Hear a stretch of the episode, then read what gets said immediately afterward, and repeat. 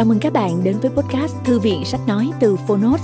Ở podcast này, chúng tôi chia sẻ phần mở đầu và chương mục của những sách nói bán chạy thuộc nhiều lĩnh vực khác nhau được đội ngũ của Phonos chọn lọc. Mong là thông qua podcast, người nghe sẽ tìm thấy quyển sách phù hợp cho bản thân và cả những kiến thức hữu ích cũng như nguồn cảm hứng, kinh nghiệm giúp cuộc sống hàng ngày trở nên phong phú, hiệu quả hơn. Podcast Thư viện Sách Nói được phát sóng đều đặn vào thứ ba, thứ năm và thứ bảy hàng tuần. Mời các bạn cùng đón nghe. Và nếu yêu thích nội dung này, hãy tải ứng dụng âm thanh số và sách nói có bản quyền Phonos để nghe trọn vẹn cuốn sách. Ngoài ra, Phonos còn sở hữu hàng ngàn nội dung số hấp dẫn khác như tóm tắt sách, ebook, thiền, truyện ngủ, nhạc chủ đề vân vân. Hẹn gặp lại các bạn tại ứng dụng sách nói có bản quyền Phonos nhé. Còn bây giờ, hãy cùng lắng nghe cuốn sách của ngày hôm nay.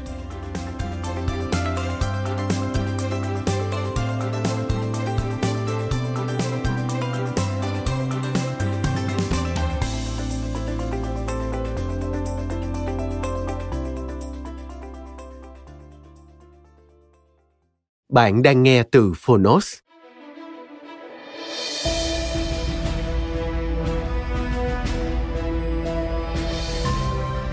ba mươi ba chiến lược của chiến tranh. Tác giả, Robert Greene. Tác giả của cuốn sách bestseller 48 nguyên tắc chủ chốt của quyền lực. Người dịch, Nguyễn Thành Nhân. Độc quyền tại Phonos.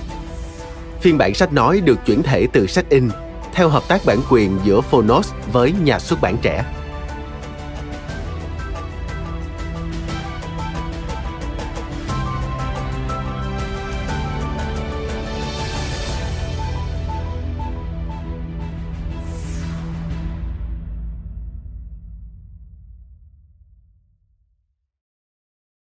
Lời nói đầu Chúng ta sống trong một nền văn hóa vốn cổ động cho những giá trị mang tính dân chủ của việc sống ngay thẳng với tất cả mọi người, cho tầm quan trọng của việc thích ứng với một nhóm và cho việc hiểu biết cách thức cộng tác với những người khác. Chúng ta được dạy dỗ ngay từ bé rằng những người có vẻ ngoài hiếu chiến và hay gây sự rồi sẽ phải trả một cái giá về mặt xã hội, không được quần chúng ưa thích và bị cô lập. Những giá trị của sự hòa hợp và cộng tác này được duy trì theo những cách thức tinh vi hoặc thô thiển. Thông qua những quyển sách về cách thức để thành công trong cuộc sống, thông qua những hành xử bề ngoài vui vẻ, hòa bình mà những người đã thành đạt hơn người trên thế giới thể hiện trước mặt quần chúng. Thông qua những ý niệm về sự đúng đắn đang thấm đẫm trong không gian cộng đồng. Vấn đề đối với chúng ta là chúng ta được đào tạo và được chuẩn bị để sống hòa bình chứ không hề được chuẩn bị cho điều mà chúng ta đang đối mặt trong thế giới hiện thực. Chiến tranh. Cuộc chiến này tồn tại ở nhiều cấp độ khác nhau. Hiển nhiên nhất là chúng ta có những đối thủ ở phía bên kia. Thế giới ngày càng trở nên đầy tính cạnh tranh và hiểm ác. Trong chính trị, trong kinh doanh, thậm chí trong nghệ thuật, chúng ta đối mặt với những đối thủ mà họ hầu như sẽ làm bất cứ điều gì để chiếm lợi thế tuy nhiên, rắc rối và phức tạp hơn nhiều là những cuộc chiến mà trong đó, chúng ta phải chạm trán với những người được xem là ở về phía của chúng ta. Có những người ngoài mặt là đồng đội, những kẻ hành xử rất thân thiện và dễ thương, nhưng đó lại là những kẻ ngầm phá hoại chúng ta ở hậu trường, sử dụng nhóm để cổ động cho những việc riêng của họ. Những kẻ khác khó phát hiện hơn, thực hiện những trò gây hấn, thụ động, tinh vi đề xuất sự giúp đỡ không bao giờ đến, ngấm ngầm chơi xấu chúng ta. Ở ngoại diện, mọi sự dường như khá bình ổn, nhưng ngay bên dưới nó là mỗi người đàn ông hoặc đàn bà, chỉ vì bản thân của họ, động lực này tiêm nhiễm ngay cả trong những gia đình và những mối quan hệ. Văn hóa có thể chối bỏ thực tế này và cổ động cho một bức tranh hòa nhã hơn, nhưng chúng ta biết và cảm nhận được nó trong những vết sẹo chinh chiến của mình hãy để cho anh ta kẻ thích hòa bình chuẩn bị cho chiến tranh Trích Vegetius, viết vào khoảng thế kỷ thứ tư trước công nguyên. Đời người trên cõi thế là một bãi chiến trường. Trích Job, chương 7, câu 1. Không phải vì chúng ta và các đồng nghiệp của chúng ta là những sinh vật thiếu hiểu biết những kẻ thất bại trong việc sống theo những lý tưởng hòa bình và vị tha mà vì chúng ta không thể không là như thế. Có những xung động hiếu chiến mà chúng ta không thể làm ngơ hay kiềm chế được. Thời trước các cá nhân có thể mong chờ một nhóm một nhà nước một gia đình mở rộng một công ty lo liệu cho họ. Nhưng điều này không còn đúng nữa.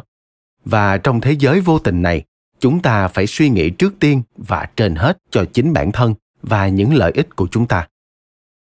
Điều chúng ta cần không phải là theo đuổi những ý tưởng bất khả thi và phi nhân tính về hòa bình và sự hợp tác, mà hơn thế là tri thức có tính thực hành về cách thức xử lý mối xung đột và những cuộc chiến hàng ngày mà chúng ta đang chạm trán. Và tri thức này không phải là về cách làm thế nào để mạnh mẽ hơn trong việc đạt được những gì chúng ta muốn và tự bảo vệ chúng ta, mà đúng hơn là làm thế nào để có lý trí và có chiến lược hơn khi xảy ra xung đột. Định hướng cho các xung động gây hấn của chúng ta thay vì chối bỏ hoặc kìm nén chúng. Nếu có một mục tiêu phải hướng tới, thì đó nên là một chiến lược gia, một con người giải quyết được những tình huống khó khăn và điều khiển được mọi người thông qua thủ đoạn khéo léo và thông minh. Chiến lược cao hơn là một khoa học. Nó là sự vận dụng kiến thức vào thực tế đời sống là sự phát triển khả năng tư duy để bổ sung cho ý tưởng dẫn dắt ban đầu dưới ánh sáng của những hoàn cảnh không ngừng thay đổi nó là nghệ thuật hành động dưới áp lực của những điều kiện khó khăn nhất. Theo Helmut von Moltke, sinh năm 1800, mất năm 1891. Nhiều nhà tâm lý học và xã hội học đã lý luận rằng chính nhờ thông qua xung đột mà các vấn đề được giải quyết và những khác biệt thật sự được hòa giải.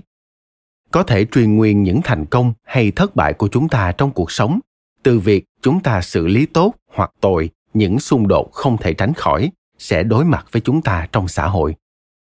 Những cách thức thông thường mà mọi người xử lý chúng. Cố tránh mọi xung đột, trở nên đầy cảm xúc và dễ kích động, trở nên giả nhân, giả nghĩa và mánh khóe. Tất cả, rốt cuộc đều phản tác dụng, bởi vì chúng không đặt dưới sự kiểm soát của lương tâm và lý trí, và thường khiến cho hoàn cảnh xấu đi. Các chiến lược gia hành động khác hẳn. Họ suy nghĩ xa hơn về những mục tiêu dài hạn, quyết định những cuộc chiến nào cần tránh và cuộc chiến nào là không thể tránh khỏi. Biết cách làm thế nào để kiểm soát và định hướng những cảm xúc của họ. Khi buộc phải chiến đấu, họ chiến đấu theo đường lối lắc léo, quanh co với một thủ thuật tinh tế khiến cho các mánh khóe của họ khó bị phát hiện. Bằng cách này, họ có thể duy trì sự hòa bình bề ngoài cần thiết trong những thời kỳ chính trị. Ý tưởng về sự chiến đấu theo lý trí này đến với chúng ta từ chiến tranh có tổ chức, nơi mà nghệ thuật về chiến lược được phát minh và cải tiến. Thoạt tiên, chiến tranh không có tính chiến lược gì cả. Các trận chiến giữa các bộ lạc diễn ra theo một cung cách tàn bạo, một loại nghi thức bạo lực mà trong đó những cá nhân có thể biểu lộ đức tính anh hùng của họ. Nhưng khi các bộ lạc mở rộng và phát triển thành các quốc gia, hoàn toàn rõ ràng rằng chiến tranh có quá nhiều tổ phí chìm ẩn. Rằng việc tiến hành nó một cách mù quáng thường dẫn tới sự suy kiệt và tự hủy diệt, ngay cả đối với kẻ chiến thắng. Bằng một cách nào đó, các cuộc chiến cần phải được tiến hành một cách có lý trí hơn. Từ chiến lược, strategy xuất xứ từ từ cổ hy lạp, strategos, có ý nghĩa chính xác là người chỉ huy của một đạo quân. Chiến lược theo ý nghĩa này là nghệ thuật của việc chỉ huy, của việc điều động toàn bộ nỗ lực chiến tranh, của việc quyết định những đội hình phải triển khai, địa hình để chiến đấu, những thủ thuật cần áp dụng để chiếm lợi thế. Và khi tri thức này phát triển, những vị chỉ huy quân đội phát hiện ra rằng càng có tư duy và kế hoạch xa rộng hơn họ càng có nhiều khả năng thành công hơn các chiến lược mới lạ có thể cho phép họ đánh bại những kẻ thù lớn mạnh hơn nhiều như alexander đại đế đã thực hiện những chiến thắng của ông trước người Ba Tư. Việc đối đầu với những đối thủ vốn cũng hiểu biết và áp dụng chiến lược đã tạo nên một áp lực vận động đi lên. Để chiếm ưu thế, một viên tướng phải có đầu óc chiến lược hơn, lắc léo và thông minh hơn đối phương. Theo thời gian, những nghệ thuật chỉ huy quân sự dần dần trở nên phức tạp hơn, cũng như có nhiều chiến lược được phát minh hơn. Mặc dù bản thân từ strategy bắt nguồn từ Hy Lạp, song khái niệm này vẫn xuất hiện ở mọi nền văn hóa trong mọi thời kỳ các nguyên tắc bền vững về cách xử lý các sự cố bất khả kháng của chiến tranh cách lên kế hoạch sâu cùng cách tổ chức quân đội tốt nhất tất cả những điều này có thể tìm thấy trong những cẩm nang chiến tranh từ trung hoa cổ đại cho đến châu âu hiện đại. Thủ thuật phản công, tấn công bên sườn hoặc phát triển đội hình và các nghệ thuật nghi binh là chuyện bình thường đối với các đội quân của thành các tư hãng napoleon và vua saka của người zulu. Nhìn tổng thể, các nguyên tắc và chiến lược này biểu thị một kiểu trí tuệ quân sự phổ quát, một tập hợp những khuôn mẫu thích ứng có khả năng gia tăng các cơ may chiến thắng. Được. Vậy thì con trai ta, hãy phát triển chiến lược của con, để các phần thưởng trong các trận đấu không thoát khỏi tay con. Chiến lược làm nên một người tiều phu tốt hơn là sức mạnh. Chiến lược giữ cho con tàu của người hoa tiêu đi đúng hướng khi gió chướng nổi lên trên đại dương xanh thẳm. Và chiến lược giúp cho những xà phu chiến thắng cuộc đua tài. Có một loại xà phu tin vào những con ngựa và cổ xe của hắn và có những cú ngoặt dại dột ở nơi này nơi khác, trên suốt con đường mà không kiềm cương ngựa. Nhưng một người biết cách thắng cuộc với số ngựa ít hơn, luôn căng mắt nhìn vào cột mốc và ngoặt sát cua.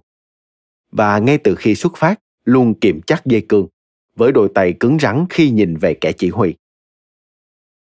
Trích Iliad của Homer, được viết vào khoảng thế kỷ thứ 9 trước công nguyên.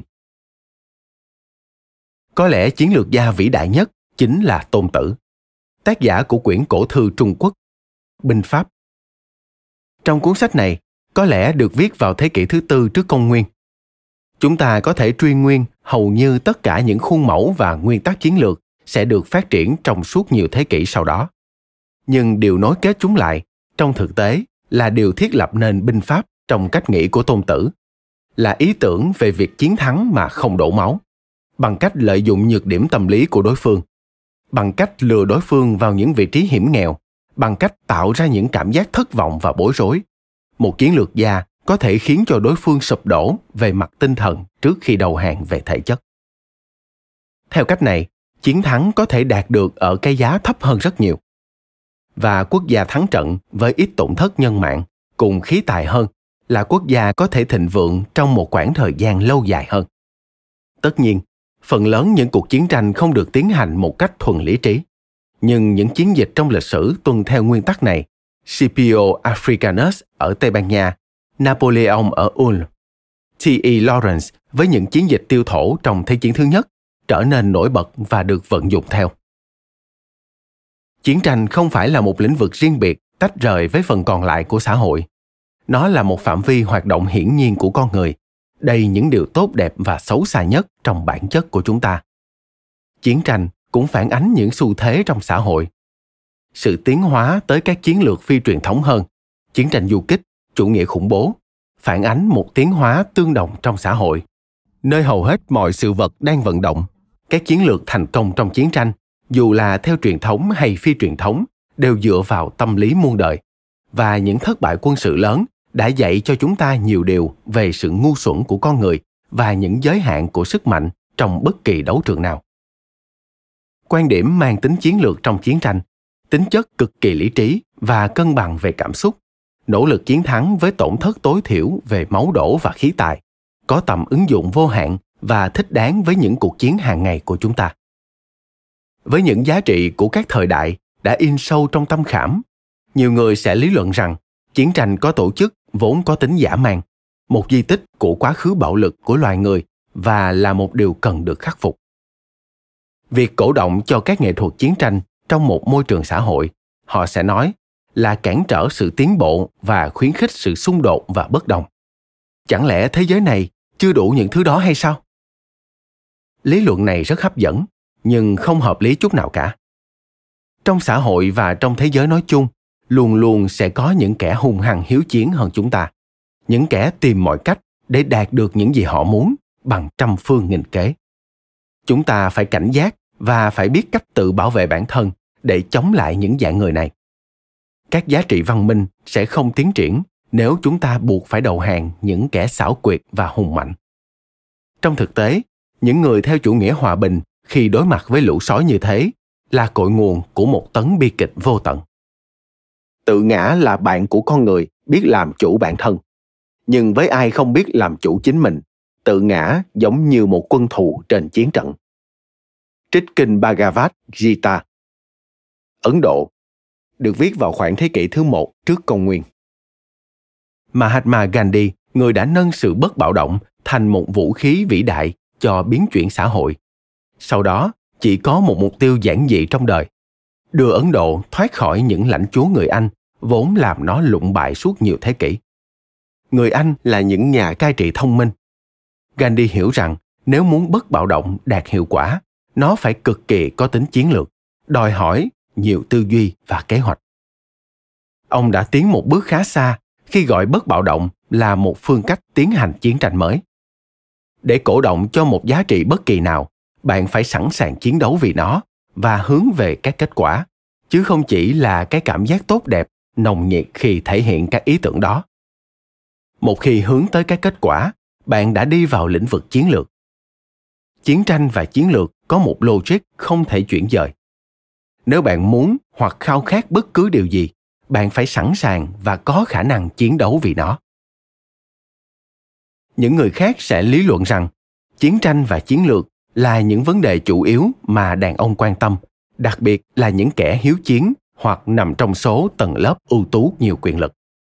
Họ sẽ bảo rằng việc nghiên cứu chiến tranh và chiến lược là một mưu cầu thuộc về giống đực, thuộc tầng lớp ưu tú và có tính áp chế, một phương thức để quyền lực duy trì chính nó. Một lý luận như thế thật phi lý và nguy hiểm. Khởi đầu, chiến lược thật sự thuộc về một ít thành phần chọn lọc một vị tướng ban tham mưu của ông ta, nhà vua, một số triều thần. Những người lính không được học chiến lược, bởi nó sẽ không giúp ích gì cho họ trên chiến trận. Ngoài ra, trang bị cho những người lính của mình một loại tri thức thực hành có thể giúp họ tổ chức một cuộc binh biến hoặc nổi loạn là việc kém khôn ngoan. Kỷ nguyên thực dân chủ nghĩa còn nâng nguyên tắc này lên cao hơn. Những người bản xứ của các thuộc địa của châu Âu bị cưỡng bách gia nhập các đội quân phương Tây và thực hiện nhiều quân vụ. Nhưng ngay cả những người lên tới các chức vụ hành chính cao vẫn không được học hỏi gì về chiến lược, cái được xem là quá nguy hiểm nếu truyền đạt cho họ biết. Chiến lược và các nghệ thuật chiến tranh vốn là một ngành tri thức đặc biệt, thực sự chỉ nằm trong tay những tầng lớp ưu tú và chính quyền chuyên chế những kẻ thích chia cắt và thống trị nhưng nếu chiến lược là nghệ thuật của việc đạt tới những kết quả của việc biến các ý tưởng thành hành động. Nó phải được phổ biến xa và rộng. Đặc biệt là trong những người có truyền thống, không buồn đếm xỉa tới nó, bao gồm cả những người phụ nữ. Trong những câu chuyện thần thoại của hầu hết tất cả những nền văn hóa, những vị thần chiến tranh vĩ đại là phụ nữ. Trong đó có athena của hy lạp cổ đại. Sự thiếu quan tâm của một phụ nữ đối với chiến lược và chiến tranh không phải là một thuộc tính sinh học mà là một thuộc tính xã hội và có lẽ cả thuộc tính chính trị nữa. Mặc dù là một nữ thần chiến tranh athena không vui thú gì với chiến tranh mà yêu chuộng cách giải quyết tranh chấp và duy trì luật pháp bằng những phương tiện hòa bình hơn. Bà không mang thứ vũ khí nào trong những lúc hòa bình và nếu cần thường sẽ mượn một bộ từ thần Zeus. Tình thương của bà bao la. Thế nhưng, khi đã giao chiến, bà không bao giờ thất bại, ngay cả khi chống lại bản thân Ares, vì được trang bị chiến thuật và chiến lược tốt hơn ông ta. Và các thuyền trưởng khôn ngoan luôn tìm đến bà để xin một lời khuyên. Trích Thần thoại Hy Lạp, tập 1, được viết vào năm 1995 bởi Robert Graves. Thay vì kháng cự lại sức hút của chiến lược, và những ưu điểm của việc tiến hành chiến tranh theo lý trí hoặc cho rằng nó không đáng quan tâm đối diện với sự cần thiết của nó là điều tốt hơn nhiều. Làm chủ nghệ thuật này, rốt cuộc sẽ chỉ làm cho cuộc đời của bạn bình an và phong phú hơn. Vì bạn sẽ biết cách thức tham gia cuộc chơi và chiến thắng mà không cần bạo lực. Thiếu hiểu biết sẽ dẫn tới một cuộc đời hỗn loạn không ngừng và đầy thất bại. Sau đây là 6 mô hình lý tưởng cơ bản bạn nên hướng tới để tự biến bản thân thành một chiến lược gia trong cuộc sống hàng ngày. Một, Nhìn vào sự việc theo chính bản thân của chúng, không phải theo các cảm xúc của bạn. Trong chiến lược bạn phải xem các phản ứng cảm xúc của bạn đối với các sự kiện như là một căn bệnh phải được chữa trị. Nỗi sợ hãi sẽ khiến bạn đánh giá quá cao kẻ thù và hành động có tính chất tự vệ thái quá. Sự giận dữ và nóng nảy sẽ đẩy bạn tới những hành động hấp tấp làm mất đi các cơ hội chọn lựa của bạn sự tự tin thái quá. Đặc biệt, khi đó là kết quả của sự thành công, sẽ khiến cho bạn đi quá đà.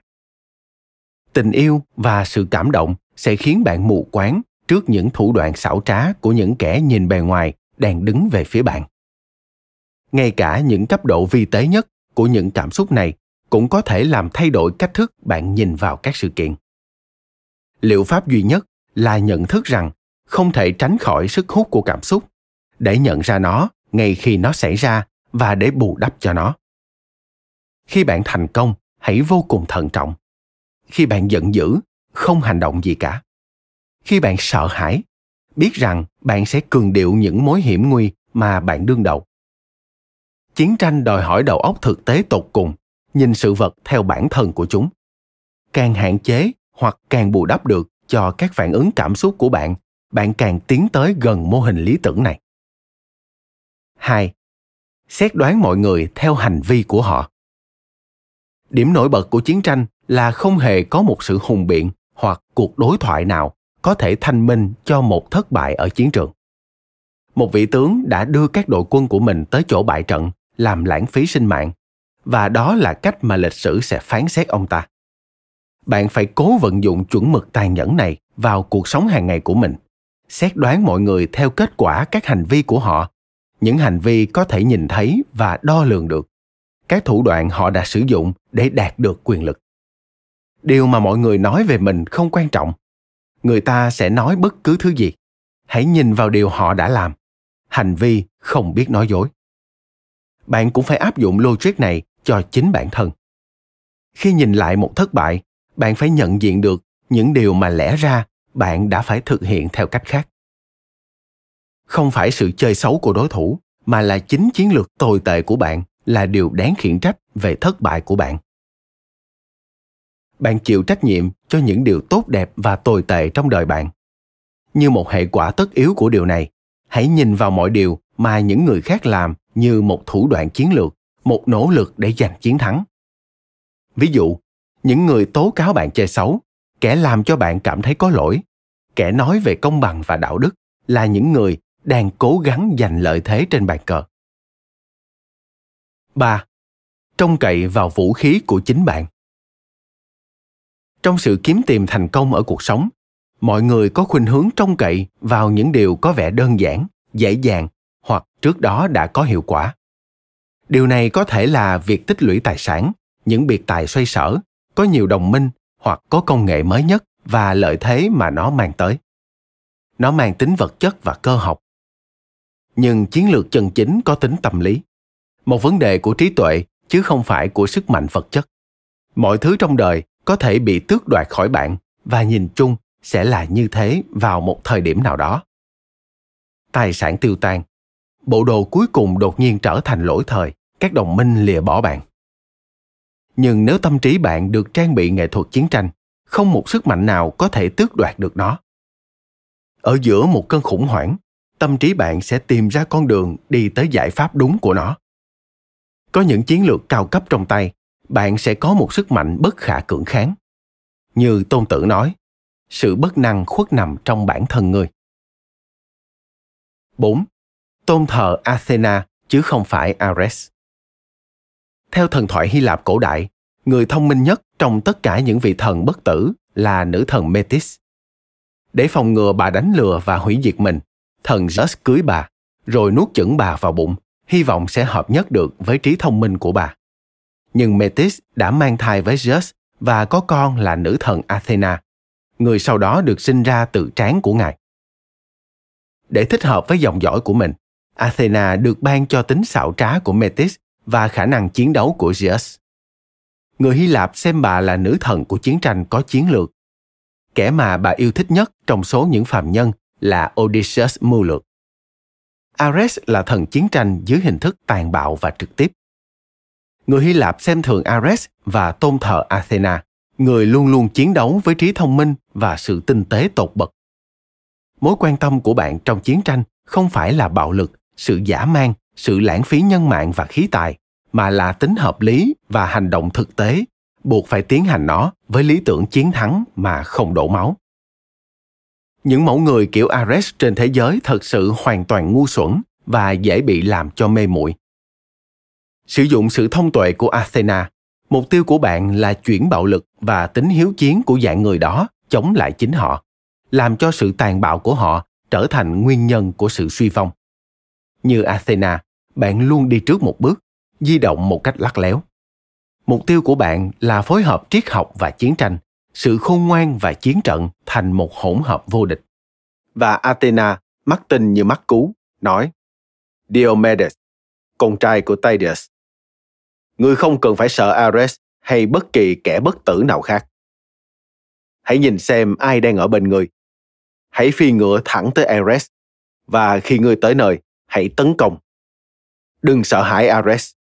Hắn ta chẳng là gì khác hơn một gã thô lỗ gian manh. Và khi Diomedes phóng tới, bà chỉ mũi giáo của mình vào ức của Ares, nơi những nếp vải che phủ nó. Ares phóng nhanh lên đỉnh núi Olympus, hờn dỗi quỳ bên cạnh thần vương Zeus. Chỉ cho ngài thấy dòng máu bất tử đang trào ra từ vết thương của mình và than vang những lời sau. Hỡi cha Zeus, người nhìn thấy sự hành hung này mà không nổi cơn cuồng nộ hay sao? Những vị thần chúng con luôn gặp điều tồi tệ nhất từ nhau, bất cứ khi nào chúng còn cố giúp người của mình và Zeus trợn đôi lông mày sấm sét lên. Tên thô kệch gian xảo kia. Đừng ngồi cạnh ta và than vang rên rỉ. Ngươi là vị thần xấu nết nhất trên núi Olympus. Ngươi thật sự thích đánh nhau và gây chiến. Ngươi giống hệt bà mẹ Hera cứng đầu của ngươi. Ngay cả ta cũng khó mà cai quản được bà ta. Dù thế, ta không thể chịu nổi khi nhìn thấy người đang đau đớn và ngài gọi Bayon tới chữa vết thương cho Ares. Thế rồi quay về cung điện của thần Zeus vĩ đại. Akive Hera và Athena kẻ bảo vệ đã ngăn không cho Ares thô lỗ tàn sát con người. Trích Iliad của Homer, viết vào khoảng thế kỷ thứ 9 trước công nguyên. 5. Nâng cao bản thân lên trên cuộc chiến. Trong chiến tranh, chiến lược là nghệ thuật chỉ huy toàn bộ hoạt động quân sự.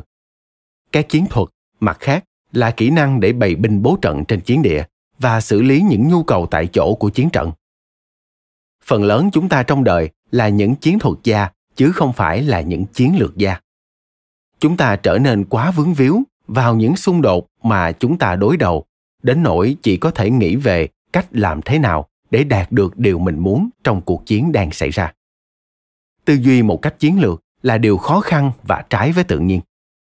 Bạn có thể tưởng rằng, bạn là một chiến lược gia, nhưng rất có khả năng bạn chỉ đơn giản là một chiến thuật gia. Để có được sức mạnh mà chỉ có chiến lược mới mang tới được, bạn phải có khả năng nâng cao chính bản thân lên trên cuộc chiến, tập trung vào những mục tiêu dài hạn của mình, hình dung ra một chiến dịch tổng thể để thoát khỏi những kiểu phản ứng mà bạn đã quen thuộc trong rất nhiều cuộc chiến trong đời. Giữ các mục tiêu tổng thể của bạn trong tâm trí, bạn sẽ dễ dàng quyết định được khi nào chiến đấu và khi nào rút lui. Điều đó làm cho những quyết định có tính chiến thuật hàng ngày trở nên đơn giản và hợp lý hơn. Các chiến thuật gia luôn luôn nặng nề và dính chặt vào mặt đất. Các chiến lược gia thì khinh khoái và có thể nhìn xa trông rộng. 6. Tinh thần hóa cuộc chiến của bạn. Mỗi ngày, bạn phải đối diện với những cuộc chiến. Đó là thực tế đối với mọi sinh vật trong cuộc đấu tranh sinh tồn. Nhưng cuộc chiến lớn nhất là cuộc chiến với chính bản thân với sự nhu nhược của bạn những cảm xúc của bạn sự thiếu kiên quyết của bạn trong việc nhìn nhận mọi sự vật cho tới điểm tận cùng. Bạn phải tuyên chiến không ngừng với chính bạn. Với tư cách là một chiến binh trong cuộc sống bạn chào đón chiến trận và xung đột như là những cách thức để tự chứng tỏ mình, để trau dồi những kỹ năng, để đạt được lòng can đảm, sự tự tin và kinh nghiệm thay vì kìm nén những nghi vấn và sợ hãi của mình, bạn phải đối diện với chúng, chiến đấu với chúng bạn muốn có nhiều thách thức hơn và bạn chào mời nhiều cuộc chiến hơn. Bạn đang rèn luyện tinh thần của một chiến binh và chỉ có việc thực hành thường xuyên mới đưa bạn tới đích. 33 chiến lược của chiến tranh là tinh túy của trí tuệ vô tận, hàm chứa trong các bài học và nguyên tắc của việc thực hiện chiến tranh. Quyển sách này được thiết kế để định hướng bạn với tri thức thực hành, tạo ra cho bạn vô số lựa chọn và thuận lợi khi đối đầu với những chiến binh lẫn khuất đang tấn công bạn trong cuộc chiến hàng ngày. Mỗi chương sách là một chiến lược hướng tới việc giải quyết một vấn đề cụ thể mà bạn thường gặp phải. Những vấn đề như thế bao gồm việc chiến đấu với một đạo quân vô mục đích ở sau lưng bạn. Sự lãng phí năng lượng bởi việc chiến đấu trên quá nhiều mặt trận. Cảm giác bị áp đảo bởi sự xung đột chiến lược. Tình trạng không nhất quán giữa các kế hoạch và thực tiễn. Việc vướng vào những tình huống mà bạn không thể thoát ra được. Bạn có thể nghe các chương ứng dụng cho một vấn đề cụ thể trong từng thời điểm. Tuy vậy, tốt hơn bạn nên nghe tất cả các chiến lược, thẩm thấu chúng cho phép chúng trở thành một phần trong kho vũ khí tinh thần của bạn. Ngay cả khi bạn cố tránh né một cuộc chiến, không chiến đấu với ai, nhiều chiến lược trong sách này cũng đáng được biết tới vì những mục đích phòng vệ và vì chúng giúp bạn nhận thức được điều mà đối phương có thể tiến hành. Trong bất kỳ trường hợp nào, chúng không được xem là học thuyết hay công thức lặp đi lặp lại, mà là những trợ lực để xét đoán trong không khí nóng bỏng của cuộc chiến là những hạt giống sẽ mọc rễ bên trong bạn và giúp bạn tư duy về bản thân, phát triển nhà chiến lược tiềm ẩn trong đó. Bản thân của các chiến lược được chọn lọc từ những tác phẩm và những thực tiễn của các tướng lĩnh vĩ đại nhất trong lịch sử. Alexander đại đế, hannibal, thành các tư hãng, napoleon bonaparte shaka người zulu, william tecumseh sherman owen rommel, võ nguyên giáp, cũng như những chiến lược gia vĩ đại nhất tôn tử Miyamoto Musashi, Karl von Clausewitz, Ardan Dupic, T.E. Lawrence, Đại tá John Boyd. Chúng trải từ các chiến lược cơ bản của chiến tranh cổ điển cho tới những chiến lược bẩn thỉu phi truyền thống của thời hiện đại. Quyển sách này phân thành 5 phần. Chiến tranh hướng nội, cách thức chuẩn bị tâm trí và tinh thần của bạn cho cuộc chiến. Chiến tranh có tổ chức, cách thức cơ cấu và điều động quân đội của bạn chiến tranh phòng ngự, chiến tranh tấn công và chiến tranh phi truyền thống, bẩn thỉu. Mỗi chương được minh họa bằng những ví dụ lịch sử, không chỉ từ bản thân sự thực hiện chiến tranh mà còn từ lĩnh vực chính trị. Margaret thatcher, văn hóa, alfred hitchcock, thể thao, muhammad ali, kinh doanh, john d. Rockefeller, chỉ ra sự kết nối giữa quân sự và xã hội. Những chiến lược này có thể được áp dụng để đấu tranh ở mọi cấp độ. Chiến tranh có tổ chức, các tranh chấp kinh doanh, quan hệ giữa các chính trị gia của một nhóm, và thậm chí cả những mối quan hệ cá nhân. Nếu chống chiến tranh, người ta có thể nói, nó khiến cho kẻ chiến thắng ngu xuẩn, kẻ bại trận thù hiềm. Ủng hộ chiến tranh thông qua việc tạo ra hai hiệu quả này, nó đã giả màn hóa họ và do đó tạo nên nhiều tự nhiên tính hơn nó là mùa đông hay thời gian không hoạt động của văn hóa nhân loại nảy sinh từ nó mạnh mẽ hơn ở cả mặt tốt đẹp lẫn xấu xa. Theo Friedrich Nietzsche, sinh năm 1844, mất năm 1900. Tóm lại, chiến lược là một nghệ thuật, đòi hỏi không chỉ một cách tư duy khác biệt mà còn đòi hỏi một cách tiếp cận hoàn toàn khác đối với bản thân cuộc sống. Rất thông thường, có một cách biệt lớn giữa một bên là các ý tưởng và tri thức, với bên kia là kinh nghiệm thực tiễn. Chúng ta hấp thu những thứ linh tinh và những thông tin choáng chỗ trong trí óc, nhưng chẳng mang lại gì cho chúng ta cả. Chúng ta nghe những quyển sách làm cho đầu óc thư giãn, nhưng ít khi thích ứng với cuộc sống hàng ngày. Chúng ta có những ý tưởng cao thượng mà không biến chúng thành hành động. Chúng ta cũng có nhiều kinh nghiệm phong phú mà không hề phân tích chúng một cách trọn vẹn để gợi cho chúng ta nảy ra những ý tưởng và rồi chúng ta bỏ qua những bài học của chúng không có chiến tranh con người trở nên mụ mẫm trong tiện nghi và sung túc và đánh mất khả năng đối với những tư tưởng và cảm giác lớn lao họ trở nên hoài nghi và chìm vào tình trạng giả man. Theo Fyodor Dostoevsky, sinh năm 1821, mất năm 1881. Chiến lược đòi hỏi một mối quan hệ thường xuyên giữa hai lĩnh vực.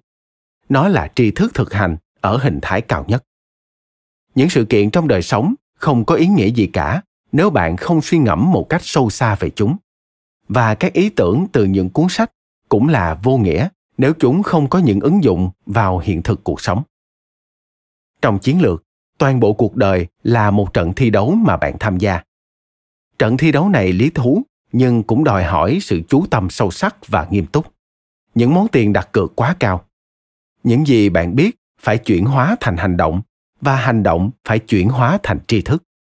Theo cách này, chiến lược trở thành một thách thức trọn đời người và là nguồn cội của niềm vui bất biến trong việc khắc phục những khó khăn và giải quyết những vấn đề nan giải. Tự nhiên đã quyết định rằng loài nào không thể tự vệ được sẽ không được bảo vệ. Theo Ralph Waldo Emerson, sinh năm 1803, mất năm 1882. Trong thế giới này, nơi trò chơi được tiến hành với con xúc sắc đã gieo, con người phải có một tính cách sắt thép với lớp áo giáp chống ngăn được cú đấm của định mệnh và những vũ khí để đương cự với kẻ khác. Cuộc đời là một trận chiến lâu dài. Chúng ta phải chiến đấu trên từng bước chân. Và Voltaire đã cực kỳ chí lý khi nói rằng nếu chúng ta thành công, đó là ở mũi kiếm, và rằng chúng ta chết với vũ khí trong tay. Trích Chỉ dẫn và châm ngôn năm 1851 Arthur Schopenhauer Phần 1 Chiến tranh hướng nội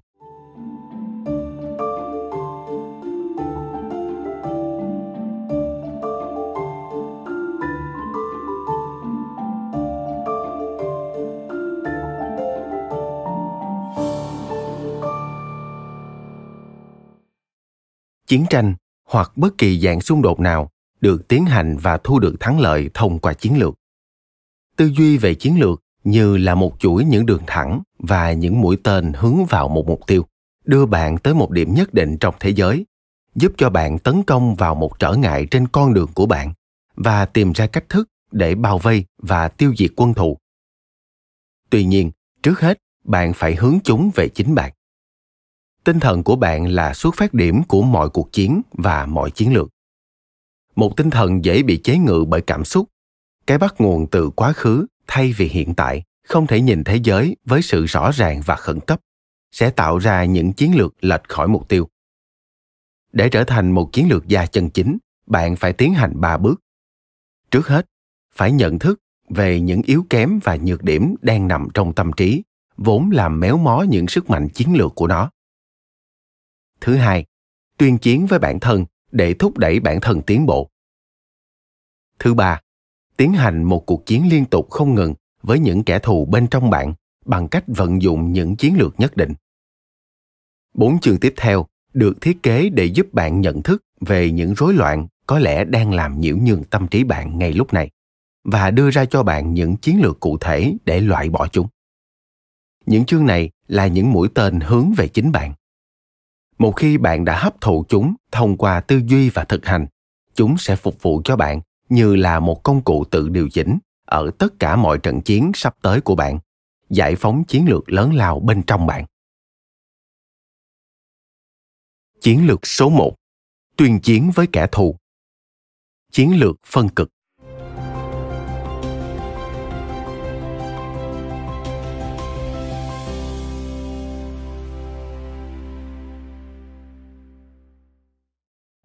Cuộc đời là chiến tranh và xung đột vô tận.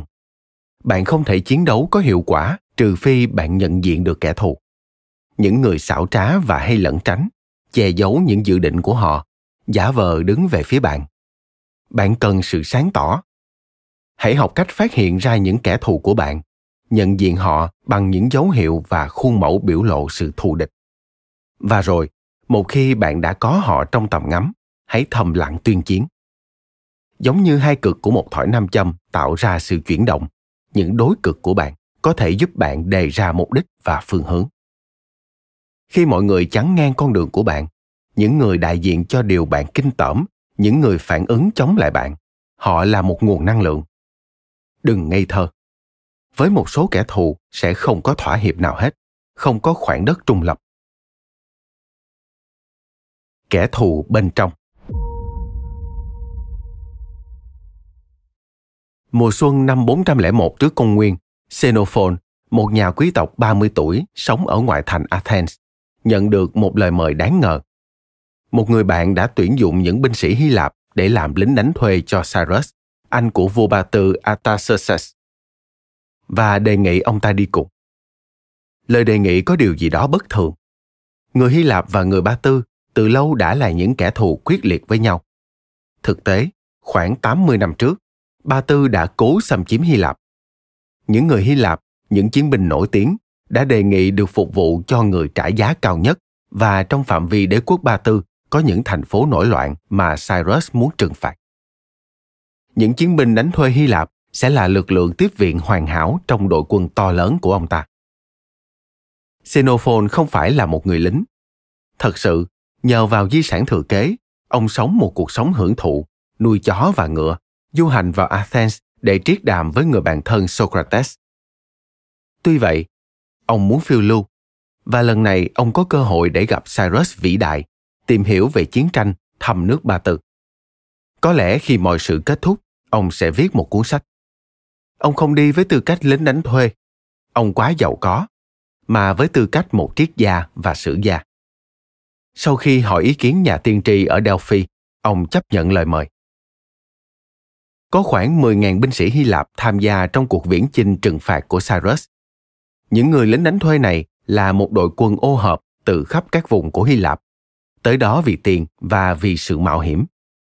Họ đã có một thời gian thú vị, nhưng sau vài tháng, sau khi đã đưa họ đi sâu vào Ba Tư, Cyrus thừa nhận mục đích thật sự của ông ta.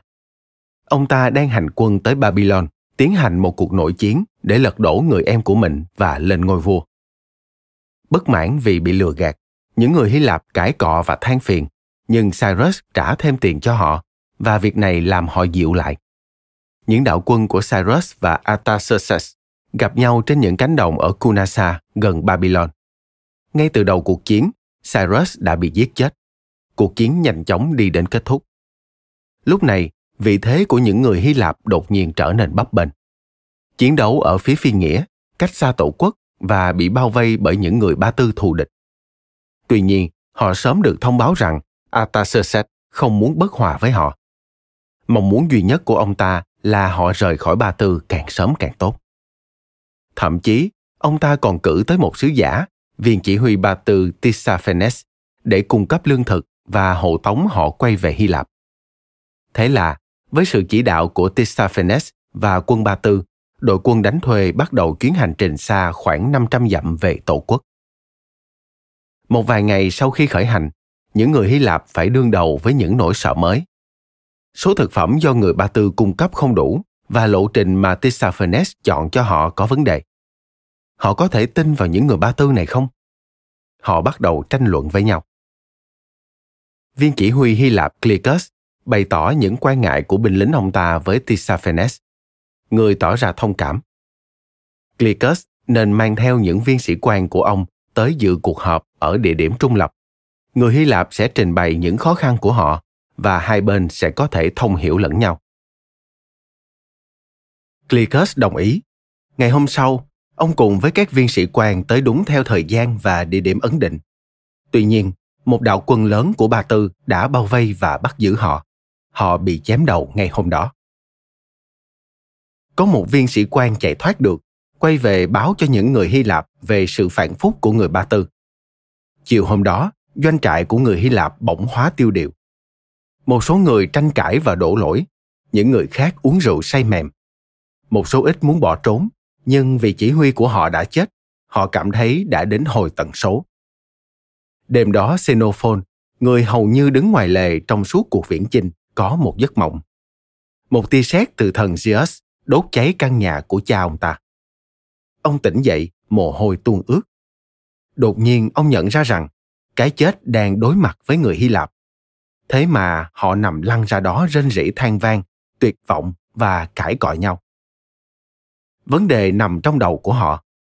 Chiến đấu vì tiền thay vì một mục đích hay nguyên nhân, không phân biệt giữa bạn và thù, họ đã lạc lối những ngăn trở giữa họ và quê hương không phải là những con sông những ngọn núi hay quân đội ba tư mà là tình trạng tinh thần xa suốt của họ. Xenophon không muốn chết một cách ô nhục như thế. Ông không phải là một nhà quân sự, nhưng ông hiểu biết triết học và cách con người tư duy. Và ông tin rằng nếu những người hy lạp tập trung vào những kẻ thù muốn giết họ họ sẽ trở nên tỉnh táo và sáng tạo.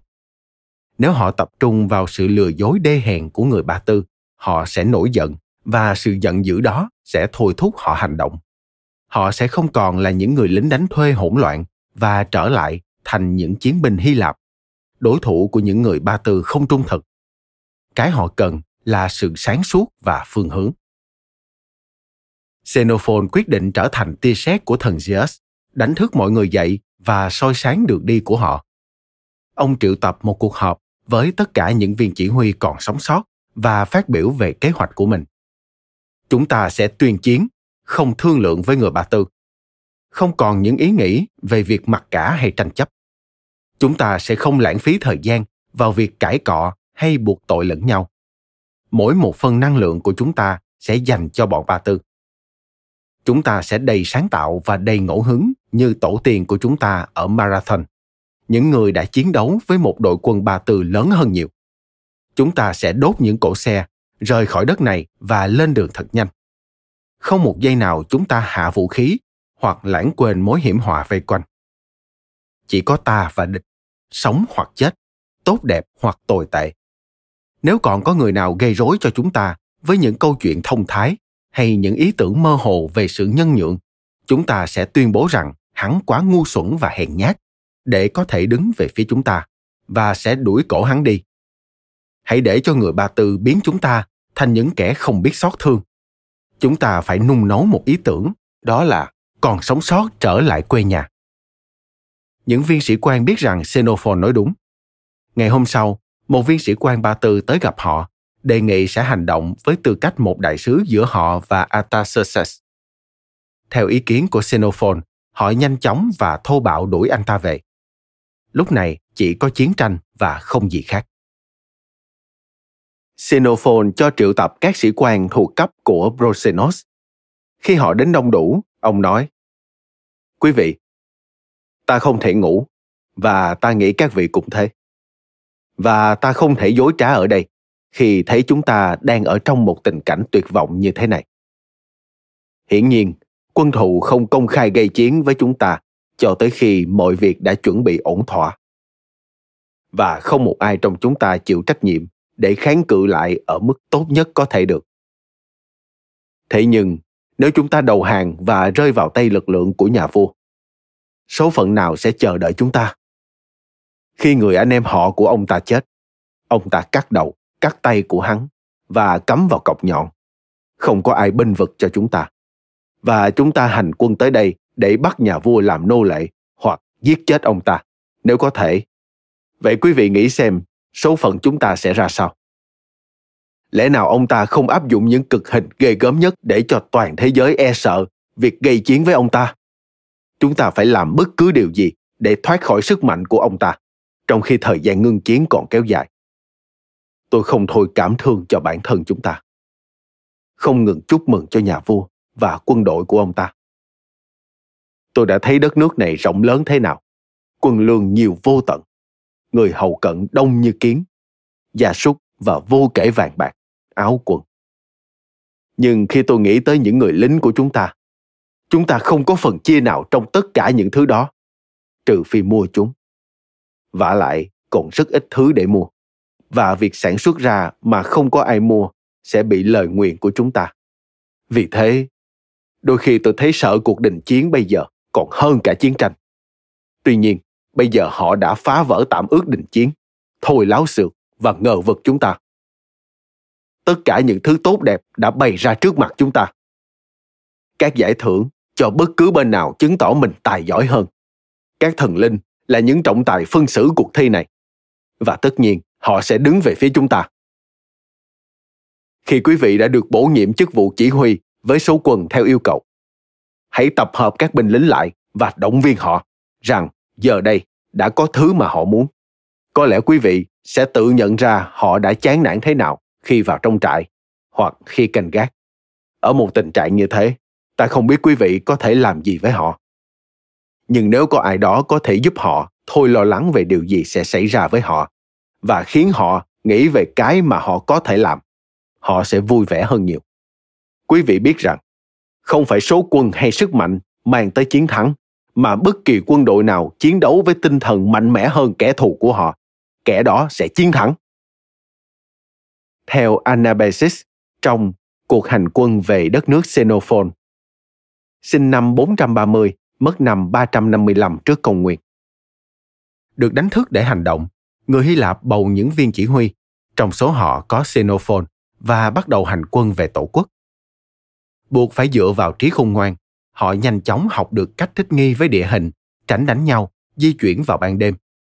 Họ lẩn tránh một cách thành công quân Ba Tư, đánh tan chúng ở một ngọn đèo then chốt, rồi vượt qua đó trước khi chúng có thể bắt họ.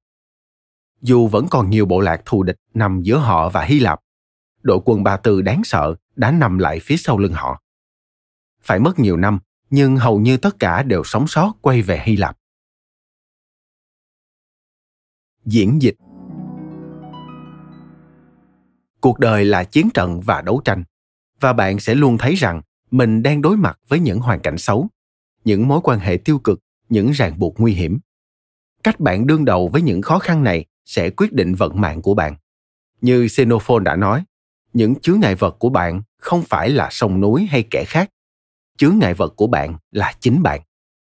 Nếu bạn cảm thấy lạc lối và bối rối, nếu bạn đánh mất ý thức về phương hướng, nếu bạn không thể nói được sự khác nhau giữa bạn và thù, bạn chỉ nên tự trách bản thân. Hãy suy nghĩ về chính mình như thể lúc nào cũng sắp sửa tham gia vào một trận đánh.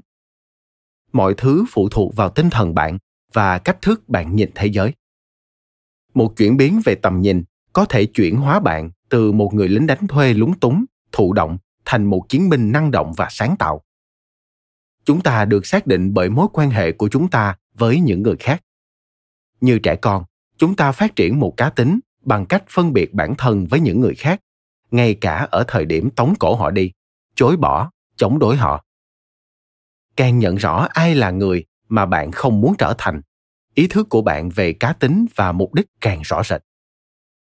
Nếu không có một ý thức về sự phân cực đó, không có một kẻ thù để chống lại, bạn sẽ lạc lối như đội quân đánh thuê hy lạp, bị lừa bịp bởi sự phản phúc của những người khác bạn do dự vào giây phút định mệnh và rơi vào việc than vang hay tranh cãi. Hãy tập trung vào một kẻ thù. Đó có thể là một ai đó ngăn trở con đường của bạn hoặc ngầm phá hoại bạn một cách tinh vi hay rõ rệt. Đó có thể là một ai đó làm tổn thương bạn hay tấn công bạn một cách đê hèn. Đó có thể là một giá trị hoặc một ý tưởng đáng ghét mà bạn nhận ra ở một cá nhân hay một nhóm. Đó có thể là một điều trừu tượng, sự ngu xuẩn sự làm đỏm chủ nghĩa thực dụng thô thiển. Đừng nghe những kẻ bảo rằng sự phân biệt giữa bạn và thù đã cổ hủ và lỗi thời. Họ chỉ che đậy cho sự sợ xung đột của họ bên dưới lớp vỏ nồng nhiệt giả tạo. Họ đang cố đẩy bạn ra khỏi cuộc chơi, tiêm nhiễm cho bạn những cảm giác mơ hồ của họ. Một khi bạn cảm thấy sáng tỏ và có động cơ, bạn sẽ có khoảng trống cho tình bạn chân chính và sự thỏa hiệp chân chính kẻ thù của bạn là ngôi sao bắt đẩu dẫn đường cho bạn định được phương hướng đó rồi bạn có thể tiến hành cuộc chiến ai không đi với ta là chống lại ta và ai không cùng ta thu góp là phân tán. Trích lời Chúa Jesus nói với quỷ vương. Theo Luke, chương 11, câu 23. Tư duy chính trị và bản năng chính trị tự chứng tỏ chúng về mặt lý thuyết và thực hành trong khả năng phân biệt bạn và thù. Những đỉnh cao của các hoạt động chính trị xảy ra cùng lúc với những thời điểm mà trong đó kẻ thù với sự rõ ràng cụ thể nhất được thừa nhận là kẻ thù. Theo Carl Smith, sinh năm 1888, mất năm 1985. Kẻ thù bên ngoài Vào đầu thập niên 1970, hệ thống chính trị Anh quốc được ấn định theo một mô hình thuận tiện. Nếu đảng lao động thắng trong một đợt bầu cử, thì ở đợt tới đảng bảo thủ sẽ thắng. Quyền lực được chuyển giao qua lại, mọi thứ đều cao thượng và văn minh một cách công bằng. Trong thực tế, hai chính đảng này đã đạt tới sự tương đồng với nhau. Nhưng khi đảng bảo thủ thua cuộc vào năm 1974, một số người trong họ đã quá chán ngán. Muốn khuấy động mọi sự lên, họ đề cử Margaret Thatcher làm lãnh đạo. Năm đó, đảng bị phân hóa. Thatcher lợi dụng sự rạn nứt đó và thắng cử. Chưa ai từng thấy một chính trị gia giống như Thatcher. Một người phụ nữ trong một thế giới do đàn ông điều hành. Bà còn tự hào là một người thuộc giai cấp trung lưu, con gái của một nhà buôn tạp hóa trong một đảng truyền thống của tầng lớp quý tộc. Trang phục của bà nghiêm túc, trông giống như của một bà nội trợ hơn là của một chính trị gia. Bà không phải là một đấu thủ của đảng bảo thủ. Thực ra, bà thuộc vào thành phần cực đoan cánh hữu. Điều gây sửng sốt nhất là phong cách của bà. Trong khi những chính trị gia khác tỏ ra hòa nhã và có tinh thần hòa giải, thì bà lại đương đầu với các đối thủ, trực diện tấn công họ. Bà khát khao chiến đấu. Phần lớn các chính trị gia xem sự thắng cử của Thatcher như là một điều may mắn và không tin rằng bà sẽ tồn tại lâu. Trong những năm đầu lãnh đạo chính đảng của mình, khi đảng lao động còn nắm quyền lực, bà đã làm họ thay đổi ý kiến đôi chút. Bà sĩ vả hệ thống xã hội chủ nghĩa mà theo ý bà đã làm tắc nghẽn mọi sáng kiến và phải chịu trách nhiệm lớn đối với sự suy sụp của nền kinh tế Anh quốc. Bà chỉ trích Liên Xô ở một thời điểm mà tình hình chính trị giữa các nước đang lắng dịu. Rồi, vào mùa đông năm 1978, năm 1979, nhiều tổ chức công đoàn quyết định đình công. Thatcher tiếp tục con đường chiến tranh, nối kết những cuộc đình công với đảng lao động và Thủ tướng James Callaghan. Đây là một cuộc đối thoại táo bạo, có tính chất chia rẽ, tốt cho việc đưa tin tức buổi chiều nhưng không tốt cho việc thắng cử. Bạn phải tế nhị với cử tri, cam đoan với họ chứ không phải đe dọa họ. Ít ra, đó cũng là một sự khôn khéo mang tính truyền thống. Năm 1979, đảng lao động tiến hành một cuộc tổng tuyển cử. Thatcher vẫn duy trì cuộc tấn công, đánh giá cuộc tuyển cử như là một cuộc thập tự chinh chống lại chủ nghĩa xã hội và như là cơ hội cuối cùng để hiện đại hóa của Anh quốc. Callaghan là hình ảnh thu nhỏ của một chính trị gia trưởng giả, nhưng Thatcher nhìn thấu tim đen của ông. Ông chẳng có gì ngoài sự khinh thị đối với nhà chính trị xuất thân nội trợ này, và ông đáp lại sự tấn công của bà. Ông đồng ý rằng cuộc tuyển cử là một bước ngoặt, vì nếu Thatcher thắng cử, bà sẽ tạo nên một cú sốc trong nền kinh tế. Chiến lược này dường như có phần hiệu quả. Thatcher khiến cho nhiều cử tri e ngại và thăm dò dư luận theo dõi sự phân cực cá nhân cho thấy số phiếu của bà hạ xuống thấp hơn nhiều so với của Callaghan. Tuy vậy, cùng lúc đó, khả năng hùng biện của bà và phản ứng của Callaghan đối với sự hùng biện này đã làm phân cực toàn bộ cử tri. Cuối cùng đã tạo ra một khác biệt sâu sắc giữa hai chính đảng. Tách công chúng thành cánh tả và cánh hữu, bà tấn công vào khe hở, thu hút sự chú ý và lôi cuốn những người do dự. Bà đã thắng đậm. Thatcher đã đánh đố các cử tri. Nhưng giờ đây, với tư cách thủ tướng, lẽ ra bà phải hạ thấp giọng, hàn gắn lại những vết thương, làm theo những ý kiến của dư luận, vì ở bất cứ giá nào, đó là cái mà công chúng muốn. Nhưng như thường lệ, Thatcher đã làm điều ngược lại, ban hành những khoản cắt giảm ngân sách còn cao hơn so với con số mà bà đề xuất trong chiến dịch vận động tranh cử. Khi chính sách của bà được triển khai, nền kinh tế thực sự bị chấn động, như Callaghan đã dự đoán, và tình trạng thất nghiệp tăng vọt. Những người trong chính đảng của bà, nhiều người trong số họ trước thời điểm đó đã phẫn nộ với cách hành xử của bà đối với họ trong nhiều năm, bắt đầu công khai đặt nghi vấn về các khả năng của bà.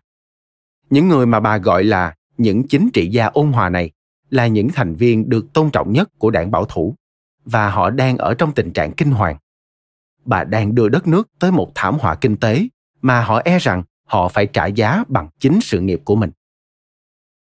Phản ứng của thatcher là thải hồi họ ra khỏi văn phòng chính phủ của bà có vẻ như bà có khuynh hướng đẩy mọi người ra xa đám kẻ thù của bà tăng lên con số phiếu ủng hộ theo thăm dò của bà tụt xuống trầm trọng chắc chắn cuộc tuyển cử sắp tới cũng là dịp cuối của bà.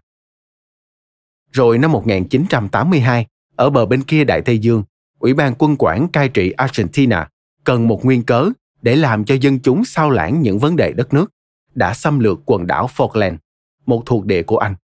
Tuy rằng Argentina có quyền yêu sách về mặt lịch sử đối với quần đảo này. Những sĩ quan của Ủy ban quân quản cảm thấy chắc chắn là Anh sẽ từ bỏ những hòn đảo xa xôi và cằn cỗi này.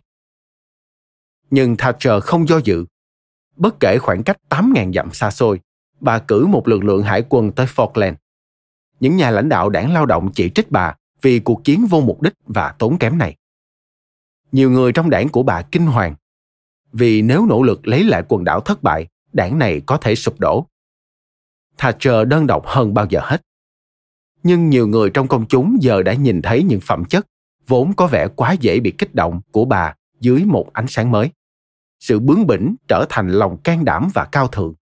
So với những đấng mày râu hay dao động, lề mề và tham danh vọng quanh bà, Thatcher dường như khá kiên định và tự tin. Người Anh thu hồi lại Falkland một cách thành công và uy tín của Thatcher lên cao hơn bao giờ hết. Đột nhiên, nền kinh tế đất nước và những vấn đề xã hội bị lãng quên. Giờ đây, Thatcher đã chi phối toàn cảnh và trong hai đợt tuyển cử kế tiếp, bà đè bẹp đảng lao động. Diễn dịch Margaret Thatcher đến với quyền lực như một kẻ ngoại cuộc. Một phụ nữ tầng lớp trung lưu, một người cấp tiến cánh hữu.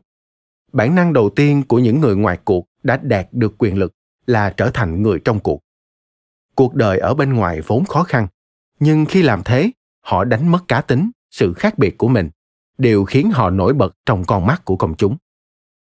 Nếu Thatcher cũng trở thành giống như những người đàn ông quanh bà, bà sẽ đơn giản bị thay thế bởi một người đàn ông khác bản năng của bà là vẫn giữ vị trí của một người ngoài cuộc trên thực tế bà đưa việc là người ngoài cuộc tới một mức độ xa nhất có thể được. Bà biến mình trở thành một người phụ nữ đơn độc chống lại cả một đội quân đàn ông. Ở mỗi bước của con đường để tạo cho mình sự tương phản cần thiết thatcher tìm ra một đối thủ. Những người theo chủ nghĩa xã hội những chính trị gia ôn hòa những người argentina. Những kẻ thù này giúp tạo nên hình ảnh của bà như đã xác định, đầy quyền lực và tự hy sinh. Thatcher không bị cám dỗ bởi sự phân cực, vốn phù du và hời hợt. Các nhà bình luận có thể bị ám ảnh vì những con số phân cực, nhưng trong đầu của các cử tri mà với một chính trị gia là trận địa, một sự thể hiện có tính chế ngự, có sức hút hơn là vẻ đáng yêu. Cứ để cho một số công chúng ghét bạn, bạn không thể làm vừa lòng tất cả những kẻ thù của bạn những người mà bạn đối chọi một cách sâu sắc sẽ giúp bạn tạo nên một nền tảng hỗ trợ mà không ruồng bỏ bạn. Đừng cố len vào giữa nơi mọi người khác đang ở đó. Không còn chỗ để chiến đấu trong một đám đông. Hãy làm phân cực mọi người, đẩy một số trong bọn họ ra ngoài và tạo một khoảng trống cho chiến cuộc. Mọi thứ trên đời hiệp lực nhau để đẩy bạn vào giữa trung tâm, và không chỉ về mặt chính trị. Trung tâm là lãnh địa của sự thỏa hiệp.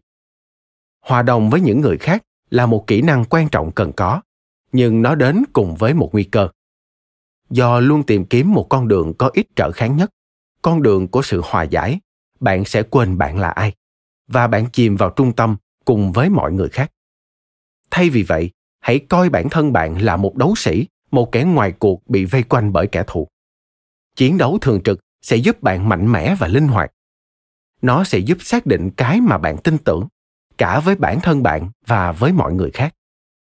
Đừng lo lắng về những người phản kháng. Không có sự phản kháng thì không có chiến cuộc, và không có chiến cuộc thì không có cơ hội chiến thắng. Đừng để bị cám dỗ bởi nhu cầu được yêu thích. Tốt hơn, bạn nên được tôn trọng, thậm chí bị e sợ. Chiến thắng trước kẻ thù sẽ mang tới cho bạn một thanh danh tồn tại lâu dài hơn. Đừng cậy vào việc quân thù không tới hãy cậy vào việc sẵn sàng đón tiếp quân thù. Trích binh pháp tôn tử, thế kỷ thứ tư trước công nguyên. Về bản chất, tôi là người hiếu chiến. Tấn công là bản năng của tôi. Nó cần những trở kháng và tìm kiếm những trở kháng. Sức mạnh của kẻ tấn công nằm ở sự đối kháng mà anh ta cần như một thước đo. Mỗi sự tăng trưởng tự hé lộ việc tìm ra một đối thủ hùng mạnh. Vì một triết gia hiếu chiến cũng phải đương đầu với những vấn đề nan giải. Nhiệm vụ là phải chiến thắng, không chỉ bất kỳ trở kháng nào tình cờ xuất hiện, mà cả những trở kháng để chống lại chúng, người ta phải mang hết sức lực, sự mềm dẻo và sự sử dụng thành thạo các thứ vũ khí để chiến thắng những đối thủ ngang tài ngang sức. Theo Friedrich Nietzsche, sinh năm 1844, mất năm 1900. Salvador Dali không có thời gian cho những ai không đồng ý với các nguyên tắc của ông và ông gây chiến với kẻ thù bằng những lá thư cho bạn bè mà ông kết thân trong phong trào Residencia. Ông gọi kẻ thù là lũ lợn. Ông sung sướng ví mình như một con bò rừng thông minh, biết tránh né những gã cao bồi và đã có vô số việc chướng tay gài mắt với hầu hết mọi trí thức Catalan tên tuổi. Dali cố tình đốt những cây cầu của ông. Chúng tôi, Dali và nhà làm phim Luis Buñuel đã quyết tâm gửi một lá thư tới một trong những người được tán tụng nhất ở Tây Ban Nha. Dali sau đó đã kể với Alain Bosque, nhà viết tiểu sử. Mục đích của chúng tôi là sự lật đổ đơn thuần. Cả hai chúng tôi chịu ảnh hưởng mạnh mẽ của Nietzsche. Chúng tôi tấn công vào hai cái tên. Manuel de Falla, nhà soạn nhạc, và Juan Ramon Jimenez, nhà thơ. Chúng tôi rút thăm chọn và Jimenez thắng. Vì thế, chúng tôi soạn một lá thư điên cuồng và tục tiểu dữ dội, không thể so sánh được, rồi gửi nó cho Juan Ramon Jimenez. Nó như thế này. Anh bạn nổi tiếng của chúng tôi, chúng tôi tin rằng bổn phận của mình là thông báo cho anh biết rằng chúng tôi ghét cay ghét đắng tác phẩm của anh vì sự vô đạo đức, sự cuồng loạn, vì phẩm chất độc đoán của nó. Nó khiến Jimenez rất đau đớn. Trích sự dai dẳng của ký ức trong tiểu sử của Dali. Meredith Etherington Smith vào năm 1992. Sự phản đối của một thành viên đối với một tổ chức không đơn thuần là một nhân tố xã hội tiêu cực. Nếu chỉ vì một phản đối như thế thông thường là phương tiện duy nhất để làm cho cuộc sống với những người thật sự không thể chịu nổi, ít ra cũng có thể khả thi. Nếu chúng ta không có ngay cả khả năng và quyền hạn để phản kháng chống lại sự chuyên quyền, sự độc đoán, sự vô cảm, sự thô lậu, chúng ta không thể chịu nổi việc có bất kỳ quan hệ với người nào có những tính cách như thế. Chúng ta cảm thấy bị thôi thúc phải bước những bước chân tuyệt vọng và những bước này thực sự sẽ kết thúc mối quan hệ nhưng có lẽ không tạo nên xung đột không chỉ vì thực tế là sự áp bức luôn gia tăng nếu nó được chịu đựng một cách nhẫn nhục và không có sự phản kháng mà còn vì sự chống đối mang lại cho chúng ta sự thỏa mãn nội tâm sự sao lãng sự nguôi khuây sự chống đối của chúng ta khiến chúng ta cảm thấy rằng chúng ta không hoàn toàn là nạn nhân của những hoàn cảnh. Theo George Simmel, sinh năm 1858, mất năm 1918. Các yếu tố cơ bản Chúng ta sống trong một kỷ nguyên mà mọi người ít khi tỏ thái độ thù địch một cách trực tiếp.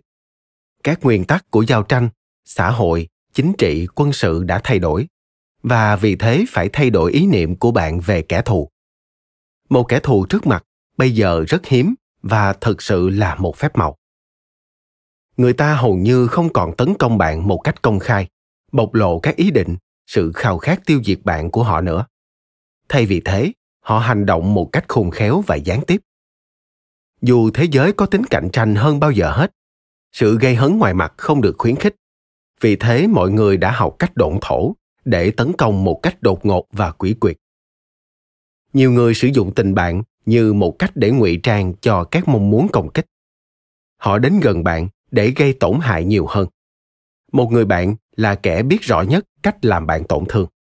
Hoặc, dù không thực sự là bạn bè gì cả, họ đề nghị sự hỗ trợ hoặc liên minh. Có vẻ như họ sẽ đem đến sự trợ giúp. Nhưng cuối cùng, họ sẽ thực hiện những quan tâm riêng của họ với phí tổn của bạn. Rồi, có những kẻ thông thạo cách thực hiện chiến tranh đạo đức, đóng vai nạn nhân, làm cho bạn cảm thấy có lỗi vì một điều gì đó mơ hồ mà bạn đã thực hiện. Chiến địa đầy những chiến binh này lấu cá, lẫn nhanh như chạch và thông minh. Thấu hiểu. Từ kẻ thù, enemy, xuất xứ từ chữ latin, inimicus, không phải là bạn, tức đã bị quỷ hóa. Nguyên văn, demonized, và chính trị hóa. Công việc đầu tiên của bạn, với tư cách là một chiến lược gia, là mở rộng khái niệm của bạn về kẻ thù để bao gồm trong đó nhóm người đang làm công việc đối chọi với bạn, ngăn trở bạn, dù bằng những cách khéo léo. Đôi khi thái độ trung lập và sự thờ ơ là những vũ khí còn tốt hơn sự gây hấn, vì bạn không thể nhìn thấy sự thù địch mà họ che giấu. Dù không hoang tưởng, bạn cần nhận thức rằng có những người mong muốn bạn suy nhược và hoạt động chệch hướng. Nhận diện họ và đột nhiên, bạn sẽ có chỗ để dùng thủ đoạn bạn có thể đứng lùi lại, chờ xem sao, hoặc bạn có thể hành động, dù là có tính chất gây hấn hay lãng tránh, để tránh hậu quả xấu nhất. Thậm chí, bạn có thể hành động để biến kẻ thù này thành một người bạn. Nhưng dù làm gì đi nữa, đừng là một nạn nhân ngây thơ, đừng phản ứng lại những thủ đoạn của kẻ thù. Vũ trang bản thân với sự cẩn trọng và không bao giờ hoàn toàn hạ vũ khí, ngay cả với những bạn bè mọi người thường che đậy tốt thái độ thù địch của họ nhưng họ cũng hay vô ý thức bộc lộ những dấu hiệu cho thấy rằng mọi sự không phải như nó có vẻ thế một trong những bạn hữu và cố vấn thân cận nhất của lãnh tụ đảng Cộng sản Trung Quốc Mao Trạch Đông là Lâm Bưu, một ủy viên cao cấp của Bộ Chính trị và có khả năng kế nhiệm ghế chủ tịch. Tuy nhiên, vào cuối thập niên 1960, đầu thập niên 1970, Mao phát hiện một thay đổi ở Lâm. Ông ta trở nên nịnh bợ quá mức. Mọi người đều ca tụng Mao, nhưng sự ca tụng của Lâm thì nồng nhiệt đến mức đáng ngạc nhiên. Với Mao, điều này có nghĩa là có cái gì đó không ổn. Ông theo dõi Lâm một cách chặt chẽ và quyết định rằng người này đang âm mưu một cuộc tiếp quản quyền lực, hay ít nhất cũng là tự đặt địa vị cho mình ở ngôi cao nhất. Và Mao đoán đúng. Lâm đang ráo riết mưu đồ. Tiêu điểm ở đây không phải là không nên tin cậy vào tất cả mọi cử chỉ thân tình, mà là nên chú ý tới chúng. Ghi nhận bất kỳ thay đổi nào trong nhiệt độ cảm xúc. Những sự gần gũi bất thường, một mong muốn đổi trao tâm sự mới lạ, lời ca ngợi thái quá bạn hoặc bên thứ ba nào đó, niềm mong muốn có một đồng minh có thể có lợi cho người đó hơn cho bạn. Hãy tin vào bản năng của bạn. Nếu hành vi của một ai đó có vẻ đáng ngờ, rất có khả năng nó là như vậy. Rất có thể hóa ra nó chỉ là lòng tốt đơn thuần, nhưng tốt nhất vẫn là luôn cảnh giác. Bạn có thể ngồi lại, đọc những dấu hiệu hoặc bạn có thể hoạt động tích cực để phát hiện ra kẻ thù. Đập cỏ để đuổi rắn, như người Trung Quốc nói. Trong Kinh Thánh, chúng ta biết David đã nghi ngờ người cha vợ, vua Saul, ngấm ngầm mong muốn anh phải chết. Làm thế nào David tìm ra? Anh tâm sự với Jonathan, con trai của Saul, bạn thân của anh. Jonathan không tin vào điều đó. Vì thế David đề xuất một cuộc thử nghiệm. Anh sẽ được mời tới hoàng cung để dự một bữa tiệc. Anh sẽ không đến, Jonathan sẽ đến và chuyển lời xin lỗi của David.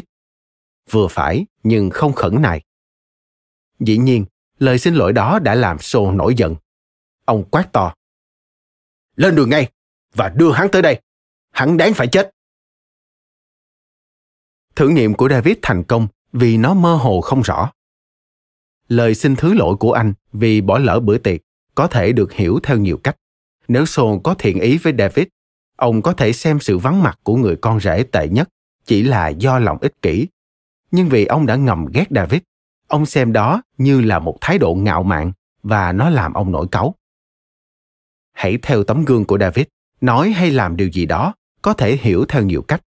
Đó có thể là một vẻ lịch thiệp bề ngoài, thể hiện một sự trầm tĩnh về phía bạn, nhưng có thể bị người khác xem là một sự sỉ nhục khéo léo. Một người bạn có thể thắc mắc nhưng rồi sẽ bỏ qua. Tuy nhiên, kẻ thù bí mật sẽ phản ứng với sự giận dữ. Một cảm xúc mạnh mẽ nào đó và bạn sẽ biết có cái gì đó sụt sôi bên dưới bề mặt. Thông thường, cách tốt nhất để làm cho mọi người hé lộ bản thân họ là gợi nên sự căng thẳng và tranh luận. Nhà sản xuất Hollywood Harry Cohn, chủ tịch hãng phim Universal Pictures, thường sử dụng chiến lược này để tìm ra vị trí thật sự của mọi người ở trường quay. Những người từ chối cho thấy họ đứng ở phía nào. Ông thường đột ngột công kích công việc của họ hoặc đứng vào một vị trí cực đoan, thậm chí là một vị trí có tính xúc phạm trong một cuộc tranh luận. Những đạo diễn và kịch tác gia sẽ đánh mất sự cảnh giác thường ngày và biểu lộ những niềm tin thật sự của họ. Thấu hiểu. Mọi người thường có khuynh hướng lưỡng lự và lấu cá vặt, vì nó an toàn hơn là tỏ vẻ đoàn quyết vào một điều gì. Nếu bạn là ông chủ, họ sẽ bắt chước theo những ý tưởng của bạn. Sự đồng thuận của họ thường chỉ là sự tuân thủ thuần túy. Hãy làm cho họ xúc động. Mọi người thường chân thành hơn khi họ tranh luận nếu bạn tranh cãi với một ai đó và anh ta chạy theo các ý tưởng của bạn, có lẽ bạn đang quan hệ với một con người không kiên định, một kiểu người đặc biệt nguy hiểm. Hãy cảnh giác với những người nấp đằng sau một vẻ ngoài lơ mơ, lưỡng lự và vô tư. Chẳng có một ai vô tư cả. Một câu hỏi nhận định sắc sảo, một ý kiến có tính chất xúc phạm sẽ khiến họ phản ứng và đứng hẳn về một phía. Đôi khi, tốt hơn nên dùng một cách tiếp cận ít trực tiếp hơn với những kẻ thù tiềm năng của bạn, tỏ ra khôn khéo và xảo quyệt như họ. Năm 1519, Hernan Cortés tới Mexico cùng đoàn thám hiểm của ông. Trong 500 người đó, có một số kẻ đáng ngờ về lòng trung thành. Trong suốt hành trình, mỗi khi có bất kỳ người lính nào của Cortés làm điều gì đó mà ông thấy đáng ngờ, ông không bao giờ nổi giận hay kết tội anh ta. Thay vì vậy, ông vờ như đứng về phía họ, chấp nhận và tán đồng những gì họ đã làm. Cho rằng Cortes nhu nhược hoặc cho rằng ông đứng về phía họ, họ sẽ dấn thêm bước kế tiếp. Bây giờ, ông đã có cái mà ông muốn, một dấu hiệu rõ ràng đối với bản thân ông và những người khác, cho thấy những tên này là đồ phản phúc. Lúc ấy, ông cô lập và tiêu diệt họ.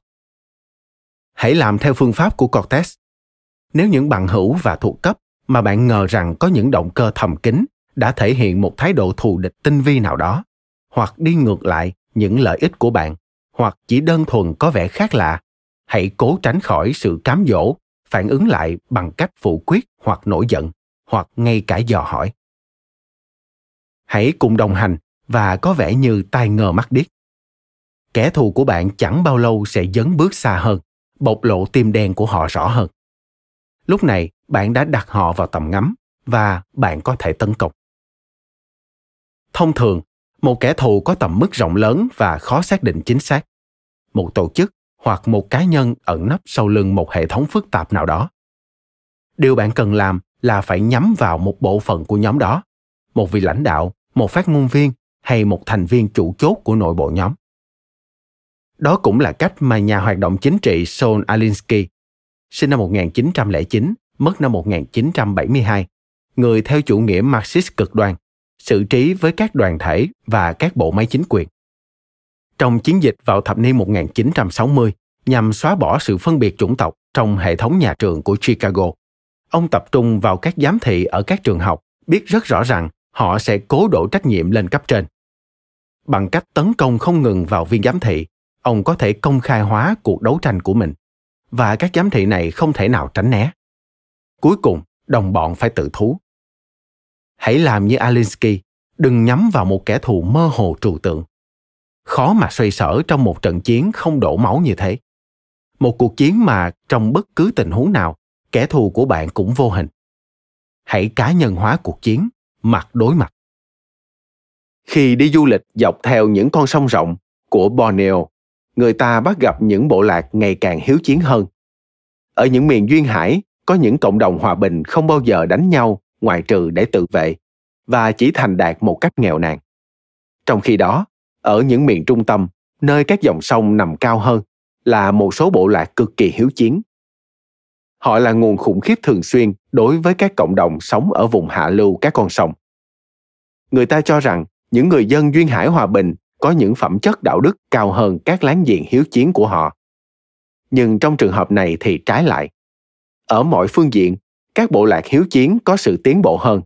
Nhà họ được xây dựng tốt hơn, rộng rãi và sạch sẽ hơn. Nền đạo đức trong bộ lạc của họ cao cấp hơn. Họ có thể chất khỏe mạnh hơn, dũng cảm hơn và về mặt thể chất cũng như tinh thần linh hoạt hơn và nói chung cũng đáng tin cậy hơn nhưng cao hơn hết tổ chức xã hội của họ bền vững và hữu hiệu hơn vì họ tôn trọng và tuân phục các thủ lĩnh của mình và vì lòng trung thành của họ đối với cộng đồng lớn hơn nhiều mỗi người đồng nhất hóa bản thân mình với toàn thể cộng đồng chấp nhận và thực hiện một cách trung thành các bổn phận xã hội đặt ra cho họ. Theo William McDougall, sinh năm 1871, mất năm 1938. Nguy cơ có ở khắp nơi, luôn luôn có những người thù địch và những mối quan hệ tiêu cực. Cách thức duy nhất để kích nổ một khối thuốc nổ tiêu cực là đương đầu với nó.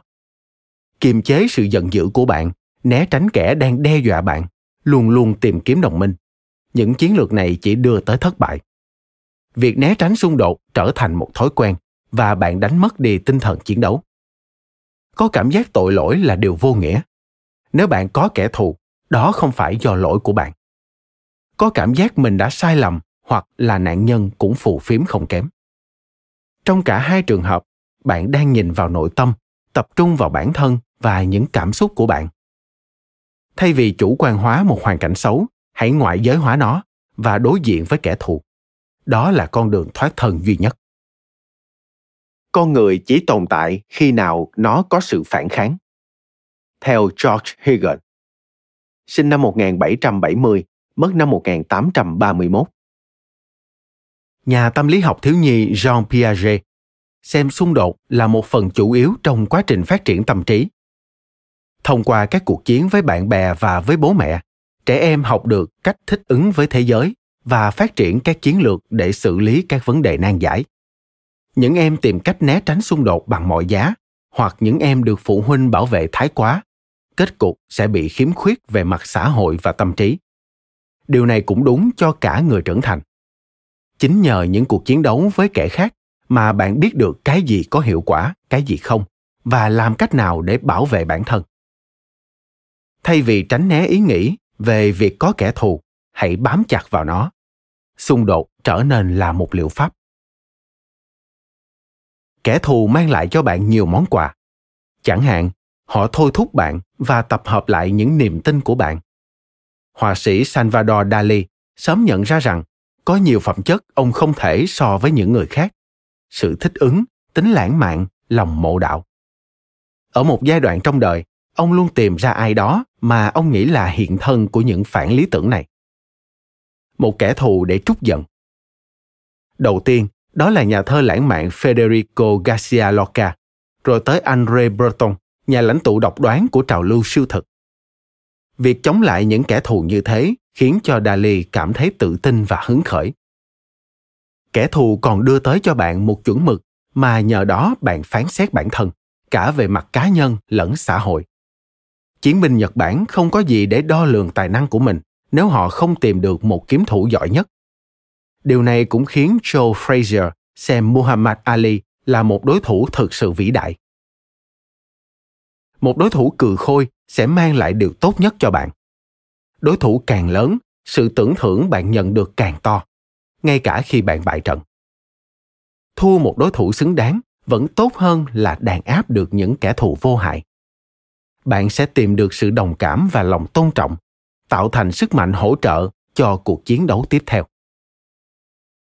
việc thường xuyên nghe bà chủ nhà của tôi đọc thánh kinh vì bà ta thường đọc to khi chồng vắng mặt đã sớm đánh thức sự tò mò của tôi vốn liên quan tới bí ẩn của việc đọc này và trong tôi nảy sinh niềm khát khao hiểu thấu nó không chút sợ sệt chẳng có lý do gì để sợ cả tôi thẳng thắn yêu cầu bà dạy cho tôi đọc và không chút ngần ngừ, người phụ nữ tốt bụng đó bắt đầu công việc.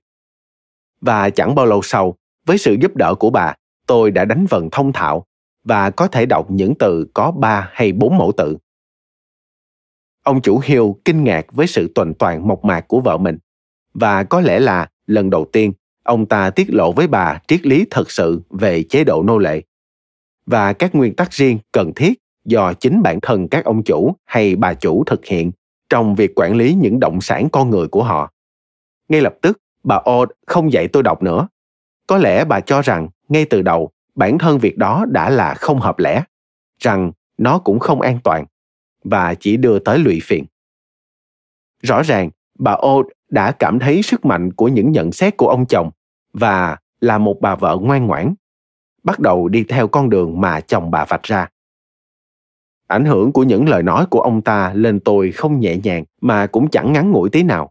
Những câu nói sắt thép của ông, lạnh lùng và thô bạo, hằn sâu xuống tim tôi và khuấy động không chỉ những cảm giác của tôi thành một kiểu chống đối mà còn đánh thức trong tôi một chuỗi ý nghĩ năng động. Đó là một phát hiện mới mẻ và đặc biệt. Xua tan một bí mật đau đớn mà tầm hiểu biết non trẻ của tôi đã từng đấu tranh và đã đấu tranh một cách vô ích với nó. Đó là quyền năng của người da trắng trong việc duy trì tình trạng nô lệ của một người da đen. Tôi nghĩ, hay lắm, kiến thức không thích hợp với một đứa bé nô lệ. Theo bản năng tôi tán thành với khẳng định đó, và kể từ thời điểm ấy, tôi đã hiểu con người trực tiếp đi từ sự nô lệ đến sự tự do. Đó chính là cái mà tôi cần, và sẽ có được nó vào một lúc nào đó, và từ một nguồn mà tôi ít ngờ tới nhất. Dù khôn ngoan, rõ ràng, ông Old vẫn đánh giá quá thấp sự hiểu biết của tôi, và không nghĩ tới việc tôi có thể áp dụng bài học ấn tượng mà ông đã dạy cho bà vợ chính việc ông ta yêu nhất thứ gì thì tôi ghét nhất thứ đó và chính quyết tâm giữ tôi trong tình trạng ngu dốt mà ông ta thể hiện chỉ khiến cho tôi thêm cương quyết trong việc kiếm tìm tri thức. Trích Cảnh nô lệ và sự tự do của tôi Tác giả Frederick Douglass, sinh năm 1818, mất năm 1895. Bị tấn công là một dấu hiệu cho thấy rằng bạn khá quan trọng để trở thành một mục tiêu. Bạn nên thưởng thức sự chú ý và cơ hội để chứng tỏ bản thân. Tất cả mọi người chúng ta đều có những xung đột hiếu thắng mà chúng ta buộc phải kìm nén. Một kẻ thù cung cấp cho bạn nơi để trút xả các xung động đó. Cuối cùng, bạn đã có ai đó để buông lỏng tính hiếu chiến của bạn mà không có cảm giác tội lỗi. Các nhà lãnh đạo luôn thấy rằng có một kẻ thù trực diện vào những thời điểm rắc rối là điều hữu ích vì nó lái quần chúng khỏi các khó khăn của họ. Trong khi sử dụng kẻ thù để củng cố các đạo quân của bạn, hãy phân cực họ càng nhiều càng tốt. Họ sẽ chiến đấu dữ dội hơn khi họ có cảm giác căm ghét. Vì thế, hãy cường điệu hóa những khác biệt giữa bạn và kẻ thù, vạch ra một giới tuyến rõ ràng. Xenophon không phí công để tỏ ra công bằng. Ông không nói rằng quân ba tư không thực sự là một bọn tội và đã làm nhiều điều để thúc đẩy tiến trình văn minh hóa. Ông gọi họ là bọn giả mang, là kẻ đối đầu của người hy lạp. Ông mô tả sự phản phúc vừa mới xảy ra của họ và xem họ thuộc về một nền văn hóa xấu xa, không thể được thần linh phù trợ. Và với bạn cũng thế, mục đích của bạn là chiến thắng, chứ không phải là sự ngay thẳng và công bằng. Cái bạn cần trong chiến tranh là có chỗ trống để thao diễn. Trận địa nhỏ hẹp là dấu hiệu của cái chết. Có nhiều kẻ thù sẽ mang tới cho bạn nhiều sáng kiến. Bạn có thể kích bác để họ chống đối lẫn nhau. Có thể kết thân với một kẻ thù như một cách để tấn công kẻ thù kia. Và cứ thế. Không có những kẻ thù, bạn sẽ không biết thao diễn bằng cách nào hoặc ở đâu. Và bạn sẽ đánh mất ý thức về những giới hạn của mình, về việc bạn có thể tiến xa tới đâu. Lúc ban đầu, julius caesar xác định pompey là kẻ thù cần nhắc tính toán các việc phải làm một cách cẩn thận ông chỉ thực hiện những điều đưa ông tới chỗ có một quan hệ bền vững với pompey khi cuối cùng chiến tranh nổ ra giữa hai bên, Caesar đang ở vào lúc hùng mạnh nhất. Nhưng một khi ông đã đánh bại Pompey và không còn những đối thủ như thế, chính là lúc ông đánh mất mọi ý thức về sự tương quan. Trên thực tế, ông tự xem mình là một thần linh. Việc đánh bại Pompey cũng là sự tự hủy hoại của chính ông. Kẻ thù của bạn gây cho bạn một ý thức về hiện thực và sự khiêm nhường. Ghi nhớ, ngoài kia luôn luôn có những người hiếu thắng hơn bạn rành mà thủ đoạn hơn bạn nhẫn tâm hơn bạn và điều không thể tránh khỏi là sẽ có ai đó băng ngang qua con đường của bạn bạn sẽ có xu hướng muốn hòa giải và thỏa hiệp với họ lý do là những loại người đó thường là những kẻ dối trá tuyệt trần. Những kẻ nhìn thấy giá trị chiến lược của sự mê hoặc trong việc làm ra vẻ như cho phép bạn có nhiều khoảng trống. Nhưng thực ra, tham vọng của họ là vô hạn và họ chỉ cố tước vũ khí của bạn mà thôi. Với một số người, bạn cần phải cứng rắn để nhận thức rằng không có khoảng đất trung lập, không có hy vọng hòa giải. Đối với một địch thủ, mong muốn thỏa hiệp của bạn là một vũ khí được dùng để chống lại chính bạn. Hiểu biết những kẻ thù nguy hiểm này bằng quá khứ của họ. Tìm cách chiếm đoạt nhanh chóng quyền lực, sự hoạch phát đột ngột, các hành vi phản bội trước đây. Một khi bạn ngờ vực rằng bạn đang quan hệ với một napoleon, đừng hạ vũ khí xuống hay giao chúng cho kẻ khác. Bạn là giới tuyến cuối cùng của sự phòng vệ của chính bạn. Hình ảnh. Trái đất kẻ thù là mặt đất dưới chân bạn. Nó có một trọng lực nếu giữ bạn lại, một lực trở kháng. Hãy đâm rễ sâu vào trái đất này để thủ đắc sự vững bền và sức mạnh. Không có kẻ thù để dẫm lên, để chà đạp, bạn sẽ đánh mất chỗ đứng và mọi ý thức về sự tương quan của mình. Tư liệu. Nếu ngươi cậy vào sự an toàn mà không nghĩ tới nguy cơ nếu ngươi không biết đề phòng lúc quân thù kéo tới thì cũng phỏng như con chim sẻ làm tổ trên một cái lều con cá bơi lội trong một cái vạt sẽ không kéo dài được trọn hôm nay. Theo Gia Cát Lượng Sinh năm 181, mất năm 234, công nguyên. Hoán vị Luôn luôn kiếm tìm và sử dụng kẻ thù trong vòng kiểm soát. Bạn cần sự rõ ràng, chứ không phải là điều hoang tưởng. Nhìn thấy kẻ thù ở tất cả mọi người, chính là lý do suy vong của những bạo chúa. Họ đánh mất khả năng nhận thức thực tại và bị cuốn trôi một cách vô hy vọng theo những cảm xúc mà sự hoang tưởng của họ gợi lên. Bằng cách luôn chú ý đến những kẻ thù khả dĩ, bạn chỉ đơn giản thận trọng và cảnh giác. Luôn nghi vấn bản thân, để nếu bạn sai lầm, không ai có thể nhận ra. Cũng vậy hãy đề phòng những người phân cực thật đầy đủ, đến mức bạn không thể thoái lui. Margaret thatcher, bình thường rất giỏi trong trò chơi phân cực. Cuối cùng, đã đánh mất khả năng kiểm soát nó. Bà đã tạo nên quá nhiều kẻ thù và cứ lặp lại mãi một sách lược, ngay cả trong những hoàn cảnh cần phải thoái bộ. Franklin delano roosevelt là một nhà phân cực bậc thầy. Luôn luôn theo dõi, nhằm vạch ra một phân tuyến giữa bản thân và kẻ thù. Tuy vậy khi đã làm rõ phân tuyến này, ông lùi lại một bước. Điều đó khiến ông trông có vẻ như một nhà hòa giải, một con người của hòa bình. Chỉ đôi khi mới viện tới chiến tranh. Ngay cả khi ấn tượng đó sai lầm, chính tầm cao trí tuệ đã tạo nên nó. Cảm ơn các bạn đã lắng nghe podcast thư viện sách nói. Podcast này được sản xuất bởi phonos, ứng dụng sách nói có bản quyền và âm thanh số dành cho người việt. Hẹn gặp lại ở những tập tiếp theo.